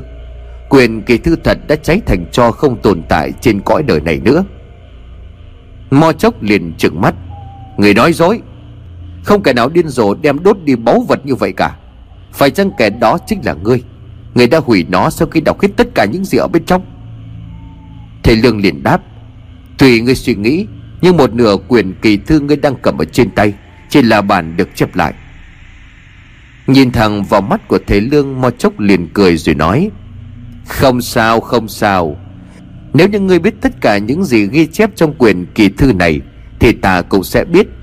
Bởi vì ta có cách ăn hết tất cả những gì mà ngươi giấu bên trong đầu của ngươi. Thật không ngờ ngươi lại đem đến cho ta một món quà lớn đến như vậy. Từ nãy đến giờ, Mo chốc chỉ chú ý đến thầy Lương, Không đếm xỉa gì đến Thước và Bảo. Điều này khiến cho Thước nổi giận. Kẻ thù giết bạn đang ở ngay trước mắt, Nhưng lực bất tòng tâm, Thức liền gào lớn. Lão thể bọn đáng chết, Cửa địa ngục đang chờ sẵn mày rồi. Mò chốc quay sang nhìn Thước bằng một ánh mắt thương hại. Mặc cho Thước cứ như vậy chửi bới, Lão vẫn chẳng thèm quan tâm. Ngược lại, lão tiến đến gần Bảo, Nhìn khuôn mặt của Bảo, Thậm chí lão còn nhắm mắt người người cơ thể của Bảo. Sau cùng, lão liền cười lên. Quả thật là không sai. Ngươi thực sự là người có liên quan đến vương. Tưởng ngươi phát tỏa ra một khí tức Cũng như một mùi hương đặc biệt. Mùi hương này rất giống với con của ta. Giờ ta đã biết kẻ năm đó đã nắng tay trên vật tế thần chính là ngươi. Nhưng mà đừng sợ, Vì ngươi đã mang đến cho thế giới này một bản thể hoàn hảo. Thứ mà mấy trăm năm qua trải qua nhiều đời lưu giữ quỷ hồn, Vẫn không thể nào tìm kiếm nổi. Ta sẽ không giết ngươi. Nhờ có ngươi quỷ ấn mới xuất hiện, Chắc hẳn tình yêu của ngươi và cô gái đó vô cùng thanh khiết mãnh liệt. Chính vì vậy, đứa trẻ được sinh ra bởi thứ tình yêu ấy Đã được quỷ hồn lựa chọn. Bảo liền run giọng nói Nói như vậy, Có nghĩa là Sương thực sự đã sinh cho tôi một đứa con. Mà chốc nhìn Bảo rồi nói, Cô gái tội nghiệp đó tên là Sương sao? Đúng là vậy, Nhưng giờ thì đó không phải là con của người nữa. Bảo nghiến răng, bảo gầm lên nhưng tất cả vô vọng. Một chốc liền gọi lớn, Ba phổ ma đốc, hai người vào đây. Hai tên hộ vệ của Mo Chốc lập tức bước vào bên trong. Mo Chốc liền ra lệnh, Đem nhốt chúng vào trong cối canh chừng cho cẩn thận. Sau khi nghi lễ được tiến hành, Ta sẽ cần đến bọn chúng. Thời gian không còn nhiều nữa, Không được để bất cứ rắc rối nào xảy ra. Ba phổ liền đáp, Thưa chủ nhân Vậy còn con chuột đang lẩn trốn thì sao à Mò chốc liền đáp, Khỏi lo, Chúng ta đang giữ trong tay lũ chuột này, Thì tự nhiên con chuột đó sẽ mò đến mà thôi. Đến lúc đó nó sẽ chui đầu vào trong giỏ. Mò chốc quay trở lại hang động bên dưới lòng đất. Thầy Lương thức và bảo thì bị áp giải đến một nơi giam giữ khác. Chúng nhốt mọi người vào trong một chiếc cúi lớn. Ở bên ngoài rất nhiều người canh gác. Trong đó có cả ba phổ ma đốc cũng đứng cảnh giới. Có vẻ như chúng tiếp tục lên kế hoạch để bắt lão sàng, Nếu như lão sàng xuất hiện. Bị trói vào trong cúi Bảo vẫn chưa ngừng khóc, Sự thật là Sương đã chết, Nhưng những giọt nước mắt ấy đang rơi, Không hoàn toàn bởi vì đau thương. Có một chút hạnh phúc vui mừng, Khi chính mò chốc nói, Sương đã thực sự hạ sinh một đứa con. Bảo liền cầu xin thầy Lương Thầy Lương, Xin hãy giúp tôi ra khỏi đây. Tôi và Dương thực sự có một đứa con. Tôi phải được gặp nó, tôi xin thầy. Thầy Lương lúc này liền đáp, Cả ba chúng ta bây giờ chỉ còn biết trông cậy vào người đó mà thôi. Lão sàng, Tôi hy vọng lão vẫn bình an vô sự. Không chỉ ba chúng tôi, Mà sinh mạng của toàn bộ người dân trong làng Đều nhờ cả vào lão. Sầu bên trong khu rừng bên ngoài thung lũng từ vách đá lão sèn không còn sự lựa chọn nào khác, Đành phải chạy thẳng vào trong khu rừng. Đây chính là một quyết định khó khăn nhất trong đời của lão sèn Nhìn thấy tất cả mọi người rơi vào hoàn cảnh nguy hiểm, Nhưng lão sèn không thể làm gì khác hơn ngoài việc bỏ chạy. Tuy nhiên, đó cũng là một lựa chọn sáng suốt, Là cái nhìn cho toàn cục về sau. Bởi nếu cả lão sèn cũng bị bắt, Thì mọi người gần như không còn có cơ hội. Khi nãy lão sèn còn nghe tiếng hò hét ở phía sau lưng, Nhưng mà bây giờ những âm thanh đó đã không còn nữa. Có lẽ do lão đã chạy xa khỏi phạm vi của ngôi làng, hoặc cũng có thể đám người kia không còn đuổi theo lão nữa. Tuy nhiên lúc này đây, Bốn bề xung quanh của lão chỉ toàn là cây cối, Dây leo và bụi rậm. Mọi thứ tối om, Khu rừng nguyên sinh ẩn chứa những nguy hiểm tiềm tàng. Là rắn, Với kinh nghiệm của mình Lão Sèng lập tức cảm nhận được nguy hiểm. Khu rừng quá tối để có thể nhìn thấy những gì đang diễn ra xung quanh. Đúng lúc đó, lão Sèng ngửi thấy một mùi gì đó ngay gốc cây phía sau lưng của mình. Là mùi của cây thông. Quay đầu lại nhìn thì đó chính xác là một cây thông lớn. Bên dưới gốc thông là những đám lá thông và quả thông khô rơi rụng. Khi đi rừng trong bóng tối, thứ mà bạn cần nhất đó chính là lửa lửa không chỉ phát ra ánh sáng giúp cho con người đi rừng quan sát, nhìn được khung cảnh ở xung quanh mình trong một phạm vi nhất định, mà lửa còn là thứ khiến cho các loài thú dữ tránh xa. Lửa giúp cho con người sưởi ấm, Bởi càng về đêm thì nhiệt độ trong rừng lại càng hạ thấp. Một người như lão sèng chắc chắn biết được điều này. Chính vì vậy, việc phát hiện ra cây thông thực sự là một điều may mắn. Lúc này trên người của lão sèng vẫn đang mặc một bộ quần áo được lấy từ thi thể của người chết ở bãi xác. Dùng dao rạch một hình chữ V trên thân cây. Lão sèng khoét sâu hình chữ V, Rồi cởi cả áo đang mặc ở trên người, Rồi xé thành một mảnh vải dài. Sau đó lão quấn quanh thân cây thông, Ngay bên dưới chữ V vừa được khoét. Gom lá thông, quả thông, Lão xèng lấy đá lửa luôn đem theo ở bên người, Mỗi lần đi nương hay là vào trong rừng. Ánh lửa được nhen nhóm, Sau đó bén vào đống lá thông, Quả thông rồi bùng cháy. Khi ánh lửa phát ra, Phía trước mặt của lão sàng trên thân cây cách chỗ lão sàng đứng không xa, Thực sự có một thứ gì đó vừa trườn xuống đất. Có ánh sáng lão sàng lúc này mới có thể định hình được vị trí của mình. Đúng như những gì mà Bảo và Thức từng kể, Khu rừng này hoàn toàn khác biệt với những khu rừng mà lão sàng đã từng đặt chân đến. Mọi thứ hoàn toàn nguyên sơ. Những loại cây cao lớn, Những gốc cây cổ thụ phải phân người ôm mấy xuể ánh lửa không đủ để cho lão sàng nhìn rõ tất cả. Nhưng chỉ chừng ấy thôi cũng đủ khiến cho lão sàng sững sờ với những gì đang hiện hữu ở nơi đây. Nhưng đây không phải lúc trầm trồ trước thiên nhiên. Lão sàng cần phải nghĩ ra một cách gì đó để cứu thầy lương cùng bảo vật thức. Nhưng phải làm sao khi mà lúc này Lão chỉ còn có một mình. Cho dù lão có bản lĩnh, Có sức khỏe nhưng mà liều mạng quay đó, Không khác gì là đi tìm cái chết. Lão sèn đấm mạnh vào gốc cây thông. Ta phải làm gì đây? Thầy Lương, Tại sao thầy lại đói? Tôi phải chạy đi chứ. Bỗng nhiên lão sèn nghe thấy một tiếng động lạ Trên những cành cây cao. Ngước lên nhìn, lão sèn phát hiện Có một vài bóng đang leo trèo. Truyền từ cành nọ qua cành kia. Lập tức rút dao để thủ thế, Bởi lão xèng nghĩ rất có thể là người của Mo Chốc đang đuổi theo. Nhưng mà không phải, Trên những cành cây, những tán lá cây rộng lớn ấy Là một bầy khỉ đang di chuyển. Trong bóng tối, chúng thuần thoát nhanh nhẹn, Chúng phát ra tiếng rúc như là cú rúc. Lão sen nói lầm bầm ở trong miệng, Là khỉ cú một loài ăn đêm, Có lẽ giờ này chúng đang đi tìm quả. Chỗ này cũng không thể ở lại lâu. Đi theo chúng xem thế nào. Dứt lời, lão sèn gỡ cái áo Mà khi nãy đã xé buộc quanh thân cây thông ban nãy. Lúc này cái áo đã thấm đẫm nhựa thông. Cuộn cái áo vào một đầu cành cây khô, Rồi đưa vào đống lửa đang cháy. Lão sèn đã có một ngọn đuốc. Dầm đống lửa ở dưới đất, Lão sèn cầm đuốc đi theo những con khỉ cú đang chuyển cảnh. Chúng cứ như vậy di chuyển rồi lao thẳng vào bên trong khu rừng đen tối. Khi mà lão sèn dừng lại, cũng là lúc mà lũ khỉ không còn di chuyển nữa. Những tiếng rúc đặc trưng của loài khỉ cú vang lên rõ rệt. Chúng đang tập trung lại một vị trí Sau dạng cây leo dày kịt trước mặt của lão sèn. Nuốt nước bọt, Một tay cầm dao, Một tay cầm đuốc. Lão sèn chém đứt những sợi dây leo chẳng chịt để mở lối đi vào. Khi lối đi đã được tạo ra, Lão sèn bước qua giơ ngọn đuốc đang cháy lên quá đầu để lấy tầm nhìn. Thấy ánh sáng bầy khỉ cú đang rúc rích lập tức dừng lại. Có thể chúng nghĩ khu vực kiếm an đang bị xâm phạm. Nhưng chúng cũng không phải là loài vật hung hãn, Cho nên cả bầy khỉ chỉ tụ lại chứ không tấn công lão sèn Lý do mà bầy khỉ tìm đến đây Đúng như những gì mà lão sèn đã dự đoán. Khu vực này có những cây ra trái ăn được nhưng đó không phải là thứ duy nhất xuất hiện ở đây. Còn có một thứ khác Một thứ khiến cho lão sèn run lên vì bất ngờ.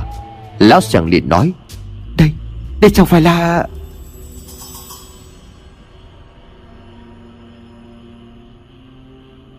Quay trở lại nơi cũi Nơi giam cầm thầy Lương cùng thức và bảo dù đã bị nhốt nhưng mà cả ba vẫn bị trói chặt. Lúc này Bảo mới hỏi thầy Lương Lão sẻng sẽ đến cứu chúng ta phải không thầy?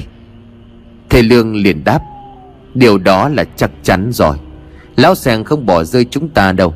Nếu như lúc đó ta không bảo lão chạy đi, Thì lão cũng đã xuống cùng với chúng ta rồi. Điều mà ta lo lắng lúc này Chính là liệu lão sẻng sẽ tìm cách nào đó để cứu chúng ta mà thôi. Lão sẻng chỉ có một mình, trong khi đó kẻ địch lại quá đông và hung hãn. Thức liền nói nếu như đã vậy thì chi bằng lúc đó liều mạng với bọn chúng đi. Có chết cũng còn hơn chịu cái cảnh cá nằm trên thớt như lúc này. Thầy Lương lúc này liền nói với Thước, Sự căm thù đã lấn át hết lý trí của cậu. Mục đích của chúng ta là ngăn cản mo chốc thảm sát người dân vô tội. Khi chưa thực hiện được điều đó, Mọi sự hy sinh đều là vô ích. Phẫn nộ khiến cho cậu có thêm dũng cảm, Thêm sức mạnh. Nhưng cũng sẽ làm cho cậu mất đi sự bình tĩnh. Từ đó sẽ đưa ra những quyết định nóng vội. Còn ta thì khác, Cho dù chỉ là một phần nhỏ hy vọng của ta phải nắm lấy, Và lão sèng chính là người duy nhất Đủ khả năng để chúng ta vượt qua được tình cảnh này. Bảo liên tiếp, Nhưng mà sau khi ấy thầy lại biết đây là một cái bẫy. Thầy Lương liền trả lời, Ta không biết, Nếu biết ta đã ngăn cản cậu thước nhưng mà lúc đó ta có một dự cảm không lành. Cho dù thế nào thì chúng ta cũng đang ở trong xào huyệt của mo chốc. Kể cả lão ta đang suy yếu Thì việc bỏ ngỏ việc canh chừng ngay tại đại bản doanh, Rõ ràng ẩn chứa một điều gì đó bất hợp lý. Trên đường đến đây thì mọi thứ quá thuận lợi. Chúng ta không gặp bất cứ một trở ngại nào. Đôi khi quá dễ dàng lại tiềm tàng nguy hiểm. Tuy nhiên thì nói đi cũng phải nói lại Mà chốc quá nhằm hiểm. Hắn đoán biết được suy nghĩ của chúng ta, Cho nên mặc dù cái bẫy răng ra lộ liễu, Vẫn khiến cho chúng ta mắc lửa Đó là vì sự nóng vội, Sự thù hận, Kèm theo đó lão không cho chúng ta quá nhiều thời gian để chuẩn bị. Cho dù thức không sập bẫy, Thì sau đó càng khó tiếp cận lão hơn. Bởi vậy ta chấp nhận mạo hiểm, Đồng thời cảnh báo cho mọi người có khả năng Bản lĩnh nhất trong nhóm chạy thoát Để tìm cơ hội khác. Thức liền nói Kết quả cũng đâu có gì khác chứ. Một mình lão sẻng đâu có thể thay đổi được cục diện. Rồi lão sẻng cũng như chúng ta mà thôi. Thầy Lương liền mỉm cười. Chẳng hiểu vì sao thầy Lương quá tin tưởng vào lão sẻng. Hay thầy đã đoán biết được điều gì Mà nụ cười của thầy Lương đầy tự tin. Thầy Lương liền nói, Vậy sao? Ta không nghĩ như vậy. Vẫn còn nhiều thứ mà các cậu chưa biết về lão sẻng đâu.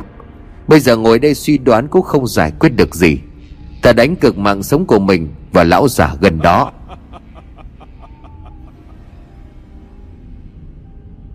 Lúc này, ở trong khu rừng, Lão sẻng đang lục lọi tìm kiếm một thứ gì đó. Giữa ánh đuốc, lão sẻng liền cười lớn. Đúng là thứ ta cần tìm. Mọi người, Tôi sẽ quay trở lại.